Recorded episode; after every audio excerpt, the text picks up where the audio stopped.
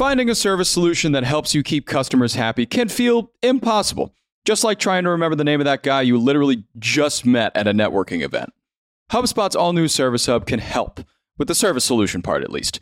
It brings service and success together on one powerful platform with an AI powered help desk and chatbot to handle your frontline tickets, so you can scale support and drive retention and revenue. Visit HubSpot.com/service to learn more. What's going on, everyone? It's Friday, July 29th. I'm Zachary Crockett. I'm here with Juliet Bennett Rylah, and you're listening to the Hustle Daily Show.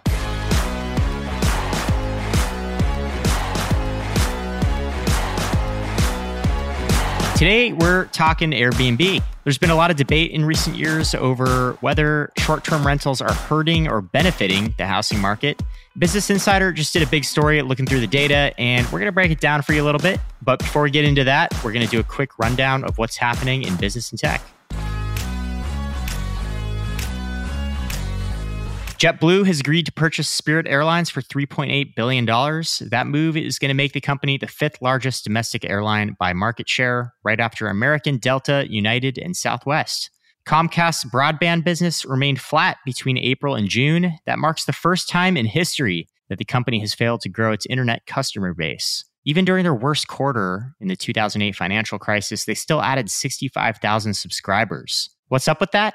CEO Brian Roberts attributes the stagnation to, quote, a unique and evolving macroeconomic environment. Trademark filings revealed TikTok might be working on a music streaming service to take on Spotify and Apple Music. The app has become a bit of a music discovery platform in recent years, and it just released Sound On, its own distribution platform for artists, back in March. Rite Aid joined the list of pharmacies that will no longer fill ADHD prescriptions from telehealth startups Cerebral and Done. Walgreens and CVS already adopted similar policies. And lastly, there's this little thing called GDP, gross domestic product. It measures the total market value of all the goods and services produced by a country in a given time period. And when GDP drops for two quarters in a row, it's kind of an unofficial signifier of a recession. Well, the US GDP declined by 1.6% in Q1, and it just dropped another 0.9% in Q2. So do with that what you will. All right, Juliet. So proponents of Airbnb say that it allows normal homeowners to make extra income it gives travelers to popular destinations more lodging options, etc. And the opposition says that it hurts the housing market at large, that housing supply is already crimped and short term rentals just make things worse. And there was this recent story in Business Insider that took kind of a more critical look at things. Can you take us through kind of the main gist of, of their argument there? Sure. And I will say both things can be true here. Mm-hmm. Proponents and the opponents, I think both have really good points. First thing out of the gate housing. Rent, whether you're buying or renting, they're expensive as hell across the country, pricing many people out of dense urban areas, New York, LA, Bay Area. This is not news, but this stat is wild. Hmm. Apparently, in Austin, Texas, rents were up nearly 50% in May year over year. Ah, yikes that's uh that's just too much to me. Yeah. So a lot of people claim that one of the big drivers of this problem is Airbnb mm. and short-term rentals like it. And the idea isn't that everybody is sharing their home, it's that developers are buying up a lot of houses mm. or in some cases entire apartment buildings and flipping them into short-term rentals. So is this true? Well, according to Business Insider, it is true, yes, that developers, including big asset management companies or investment companies, have spent into the hundreds of millions, occasionally over a billion dollars, wow. to snap up properties just to put them on Airbnb. Now, one thing I found really interesting was they talked to David Wachsmuth, who is a McGill University urban planning professor who has been researching how Airbnb has impacted housing markets across North America. And he said they're bad for cities hmm. and the people who live in them, which I thought was uh, pretty intense.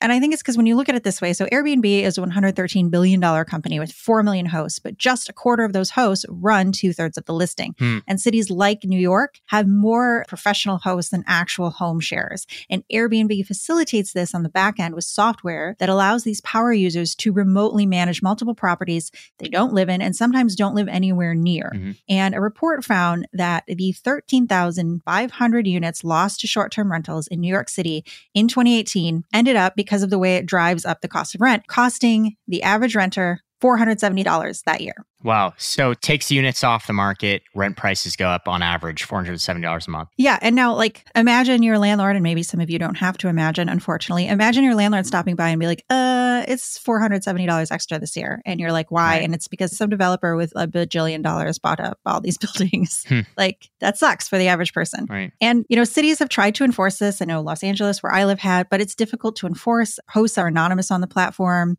Um, it's kind of hard to parse like what is actually a short term rental or what's not allowed on the platform. Airbnb has sued cities that have tried to ban short term rentals altogether. I was just reading in Gizmodo about a guy who called himself the Wolf of Airbnb, who actually rented out at least 18 luxury apartments on short term rental sites while not actually paying the rent for those sites. Sure. So he was like renting them, putting them on the platform not paying the rent. He is now being investigated by the FBI under New York short term rental law. None of those would have been permissible, but, you know, he was able to do it. Mm. Yeah. Like you said, you know, Airbnb started out with just a pretty simple, plain mission to basically enable homeowners to rent out their spare bedrooms. You know, it wasn't anything nefarious. Mm-hmm. It's kind of a, a mom and pop type of thing. And to be fair, when we're talking about these issues, we're not talking about those little mom and pop operations. There are a lot of people on Airbnb who just rent out a room in their house for a little extra income, or maybe they have like one rental property up in the mountains somewhere that they rent out. We're talking here, like you said, about these big commercial hosts that mm-hmm. own dozens of properties. You know, there's a place in Ohio based real estate investing firm ReAlpha. They just announced plans to spend $1.5 billion on a portfolio of short term rentals. So we're talking these huge entities that are snapping up, you know, 50, 100, 200 plus Airbnb properties in cities where there are already systemic housing issues going on. Yeah, absolutely. And I feel like everything that was warm and fuzzy about Airbnb when it first started is really just getting buried at this point. Because hmm. I remember when it started, I one time went to New York and I stayed in an Airstream trailer in Crown Heights in someone's backyard. Hmm. And like they made coffee for us and they played music for us and we got to know them and they got to know us and it was really fun. Yeah. And it's not like someone was really going to live in their Airstream trailer with a cot in it. You know, it wasn't a place that you would actually live in when I moved to Los Angeles, my roommate at the time like had a year left in school. They rented out my bedroom. They were just like, "All right, well, I'm going to make a little extra money since you're not here." All of that seems so great and permissible to me. In fact, I've even had an experience coming up where I'm going to stay in a woman's spare bedroom in Salem and she lives there and she's going to tell hmm. me what to do there. And that is what I felt like Airbnb was so cool when it first came about and I've also stayed in an Airbnb where someone in a place that is not an urban, dense populated area built an escape room inside of like this cabin. So when you stayed there, it was like huh. a whole story. Yeah. See, that kind of stuff's really cool that's like to me what Airbnb is supposed to be. Mm-hmm. You know? And I love that. But then it's just like, I don't think it was ever intended for someone to drop $500 million on an apartment building and take it off the market and not even yeah. be there. They're not even there. You know, they can't show you around. You're not making friends. Yeah. It's just you're entering a key code and sometimes they make you do the dishes. I don't know. It's weird. Yeah. And it's not just investors buying these properties. Like another side problem is that traditional landlords that own houses that they traditionally rent to long term tenants are switching over to short term rental business. Oh, yeah. So, like, instead of, you know, renting to a tenant for two or three years, they're just going to take it off the long term rental market and make it into an Airbnb because it's more lucrative. Maybe there's less friction.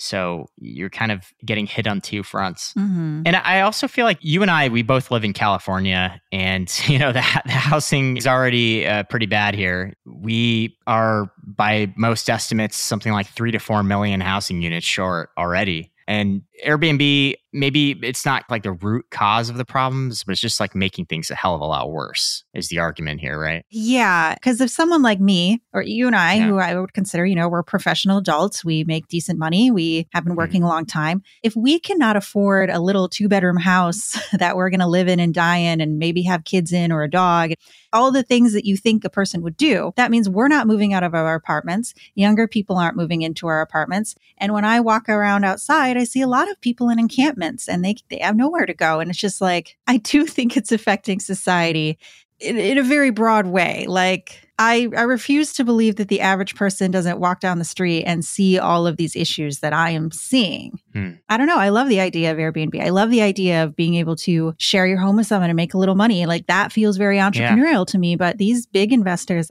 it just feels like a faceless monolith taking over an apartment building and making sure no one else can live in it. Totally. And making sure you don't have real neighbors that you get to know. I mean, yeah, that's kind of the intangible side of it too, beyond the data and the increased rent prices and the housing shortage stuff. Not to sound like a fogey or anything, but it, it does remove some of the character of the neighborhood when you walk down a street and it's kind of like a ghost town um, of just like short-term rentals. We see this a lot in, you know, places like the California coast, which is kind of a weird example because people who own those homes are already mega millionaires, but in certain parts of the California coastline now, like 80 to 90% of those houses are short term rentals. Wow. They're vacation rentals. They don't have long term tenants, so they're not like families mm-hmm. living in those houses. They're just kind of vacation rentals. And you know, that reminds me of another point.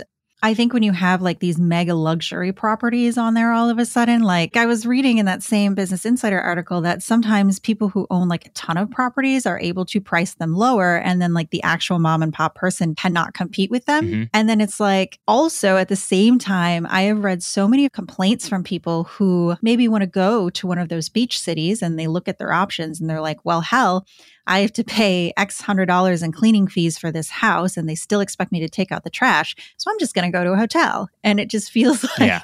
that is not what was intended initially. I mean, that's the other thing. I feel like when I first started using Airbnb, it was like way cheaper than a hotel. Mm-hmm, there was too. a time when it was like, damn, I'm saving. This is awesome. But now it's like every couple years they add another fee in there. The cleaning fee is like 200 bucks now. It's just like once you tally up all the fees, it mm-hmm. really just doesn't really make fiscal sense to like rent it over a hotel in most cities. Yeah. And like the idea of meeting a new person in a new city is kind of gone. The last time I actually used Airbnb, I stayed in a little city called Torrance mm. and all of the hotels were kind of by the highway. And I was like, oh, I want to be like in the town itself.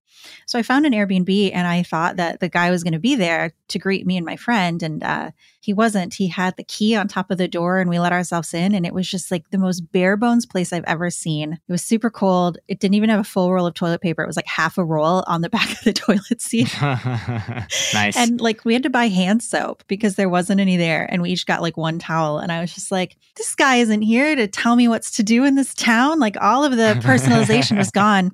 And then I ended up finding like a real estate portfolio in the cupboard where he like owned that house and the other two houses and was just like trying to make money off of them before flipping them. Yeah. See, a while back, I profiled this woman named Kitty. She lives up in the Santa Cruz Mountains. She has this little cabin on her property that she rents out. It's actually the most booked Airbnb by, many measures on the platform. She's had thousands of guests there over the years. To me, that's like the perfect use case of Airbnb. Mm-hmm. Here's a woman kind of out in a remote area. She's living in her house. She's got this little mushroom dome on her property that she rents out for like a hundred bucks a night. And she's made an amazing secondary income from this little place. She's not removing any housing from the market. It's already on her property. And um, you know, she's just like a quirky, cool person. She like leads meditations for her guests and that's awesome. Gives them palm readings and tells them about her spiritual enlightenment and stuff and geology and all kinds of eclectic things. So, ah, that's my dream. That would be my dream. Yeah. Either to be her yeah. or to meet her. like both are equally appealing. Yeah, that is the beauty of Airbnb. You know, most people on the platform still are, you know, just renting out spare bedrooms in their houses or whatever. But these big corporate entities, which do make up, as of now, still a pretty small portion of hosts on Airbnb, they're a big problem and they're really kind of a, a, blight on Airbnb's public image. I did see that they have, it's called, uh, I think, an Oh My God fund. So people can apply and say, like, hey, I want to build this really cool thing. And then Airbnb will give them money to build that really cool thing. And it could be a mushroom dome, it could be a tree mm-hmm. house. And I think that's great. But yeah, I think the only way out of this is to maybe step in and say, like, you cannot take an entire existing apartment building and turn it into an Airbnb yeah. when there aren't enough apartments to live here to begin with. Sure. You know, there is kind of like a parallel here to what's just happening in, in the normal housing market with corporate landlords just snapping up thousands of single family homes and then just taking them off the buying market and putting them onto the rental market. Mm. It, it is obviously a different thing, but the housing market's being dominated by a few wealthy entities who are kind of just pushing everybody else into the rental market. Yeah. You know, it may be good for their pockets, but I do wonder if it's really good for anyone else. I mean, I used to live in a very beautiful old house in Hollywood, and the landlord had cut it up into nine very tiny rooms, and everyone had to share a kitchen, and then some people had to share a bathroom. Wow. Which seemed like a really sad thing to do to what was once a really gorgeous house. And he lived right next door in a house that he had not cut up, that he and his partner lived in. And then I moved away. And the other day I was back in the neighborhood and I walked past my old house, and that entire street is an encampment now because no one can afford to live anywhere. Wow. Jeez. So it's clearly not working for them either. So I just don't know. Yeah.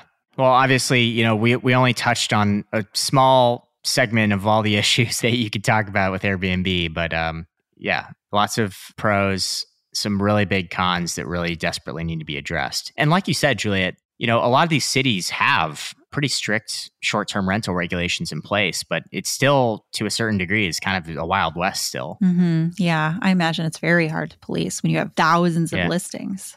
All right, well, that's going to do it for us today. Thanks for tuning into the Hustle Daily Show. We're a proud part of the HubSpot Podcast Network. Our editor is Robert Hartwig, and our executive producer is Darren Clark. If you want more tech and business coverage, go check out our newsletter. You can find it at thehustle.co Takes about 10 seconds to sign up. There's some really good stuff in there. Check it out. And we will catch you all next week.